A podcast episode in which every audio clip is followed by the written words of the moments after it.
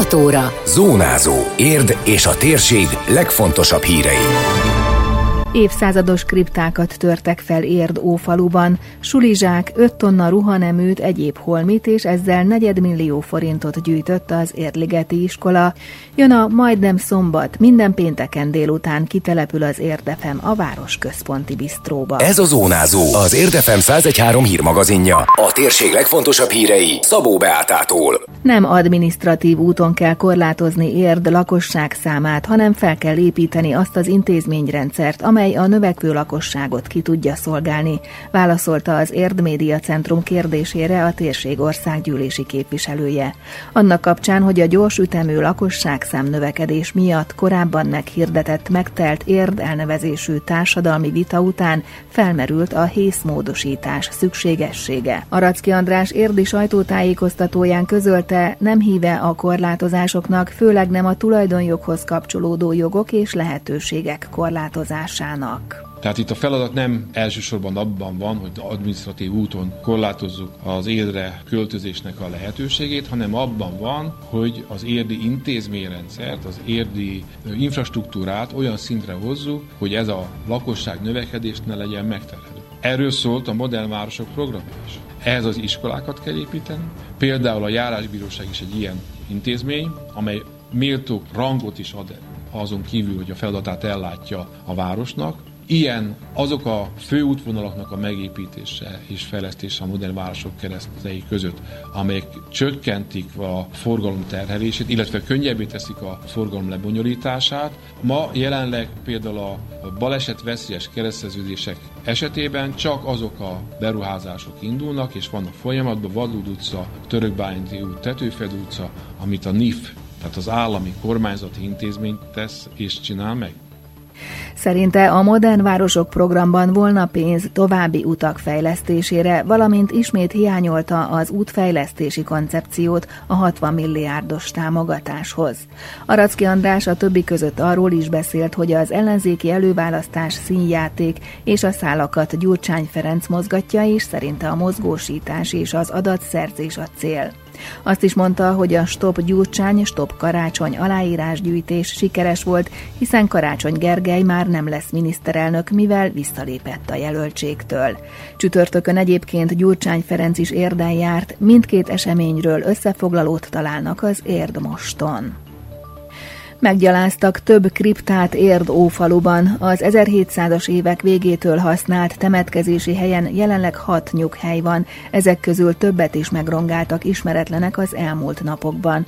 Az egyikben a koporsókat is összetörték, az ügyben feljelentést tettek, mondta el Falusi Ferenc helytörténet kutató. Egyértelműen bűncselekmény, igen, ami itt történt, hogy a kripta soron ugye több kriptát törtek fel. A kriptasor felett is van egy komoly építésű kripta, ez a Baranyai Nándor főjegyző kriptája, ezt is feltörték. Gondolom értékeket kerestek az emberek, és ez a kripta pedig egy Urs Ferenc nevezetű emberi, családi kripta, amit többször feltörtek már, de most aztán nagyon brutális módon, mert a koporsokat is szétverték. Biztos, hogy aranyat vagy egyéb dolgot kerestek, ugye hát a kriptákban régen általában a koporsókba helyeztek valami értéket is. Hát ezt most úgy kell helyreállítanunk, hogy mindenképpen az itt lévő meggyalázott kivágott csontokat új koporsóba fogjuk tenni, esetleg egy új temetést is fogunk végrehajtani, és utána lefalazzuk a kriptát, egy új ajtóval fogjuk ellátni.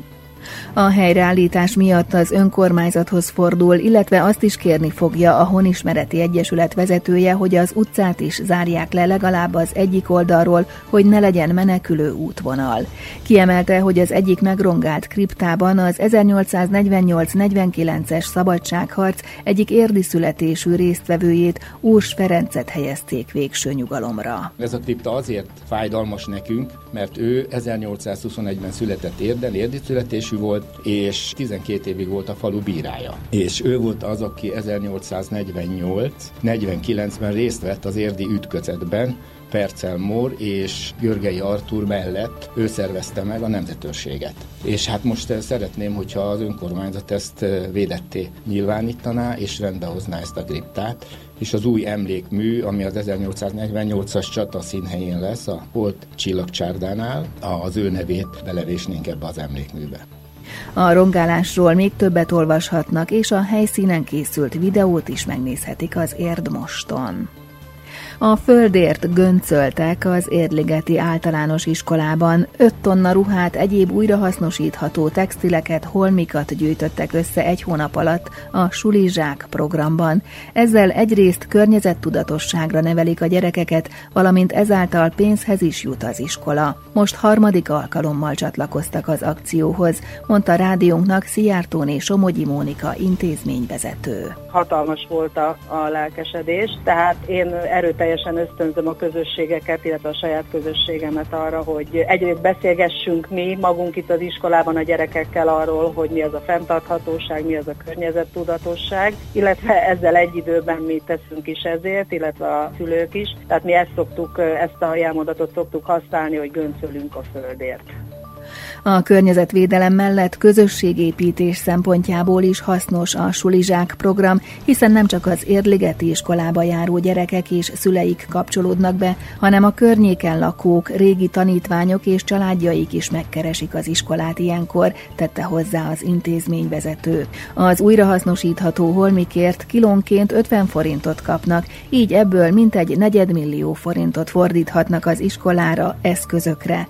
Évente majdnem megduplál számlázzák a gyűjtés mennyiségét. Első évben körülbelül 1000 kilót gyűjtöttünk, a másodikban 2000 fölött, idén pedig csúcsot döntöttünk, több mint 5000 kiló újrahasznosítható ruhát, cipőt és egyebet gyűjtött össze az Érligeti Általános Iskola közössége. A ruhanemük egy részét újra hasznosítják, más részét pedig ilyen second hand boltokban eladják, tehát újra felhasználásra kerül. Kilónként 50 forintot kapunk, tehát ezért a mennyiségét az iskola alapítványa meghatározott összeget kap, és a gyerekeknek az iskolában mindenféle eszközök vásárlására, illetve hát amire az alapítványunk alapító okirata felhatalmaz bennünket. Sikerrel indult a szülőklub a Szikránál. Egy pályázatnak köszönhetően szakembereket is be tudnak vonni a klub programjaiba, amelyeken ingyen vehetnek részt az autizmussal élő gyereket nevelő szülők. A közel egyéves foglalkozás sorozat első részére több tucatnyian mentek el, de most nagyobb szükség lesz az online elérhetőségre, mondta a Zádori Henrietta, a Szikra Tehetséggondozó Egyesület elnöke. A szülő 20-21 második klubját ma tartják, az én, mint szülő, társ, nő, férfi témában. Ugye a fő cél az, hogy személyes jelenlét legyen. Az elsőnél inkább többen voltak a jelenlévők, 40 fővel indultunk. Az első klub az az autizmus alapjairól szólt, nagyon tetszett mindenkinek, megkönnyebbülten távoztak haza a szülők, sok kérdés még bennük maradt, úgyhogy várjuk a következőt, hogy azokra is válaszokat kapjanak. Most nagyon-nagyon sok betegeskedés van, úgyhogy most még nagyobb igény lesz az online jelenlétre. Most pénteken pszichológus és az egyik gyógypedagógusunk fogja tartani ezt a szülőklubot. Ez is három órás lesz körülbelül. Próbáljuk körbejárni, tehát magát a szülőt, magát a nőt, magát a férfit, tehát hogy ezt hogy tudjuk kezelni, hogy tudunk mégis egy kis én időt csalni az életünkbe. Majdnem szombat, ezentúl minden péntek délután az Érdefem 101.3-on új, élő és interaktív műsorral jelentkezik rádiónk mától a város központban található Doki Bistróból érdekes témákkal, vendégekkel, játékokkal, sőt bárki bátran bekapcsolódhat a délután kettőtől 6 óráig tartó adásba. Ráadásul olyan hírességek vezetnek majd műsort, mint Szilinóra, Novák Péter vagy Balog Esperes Ákos.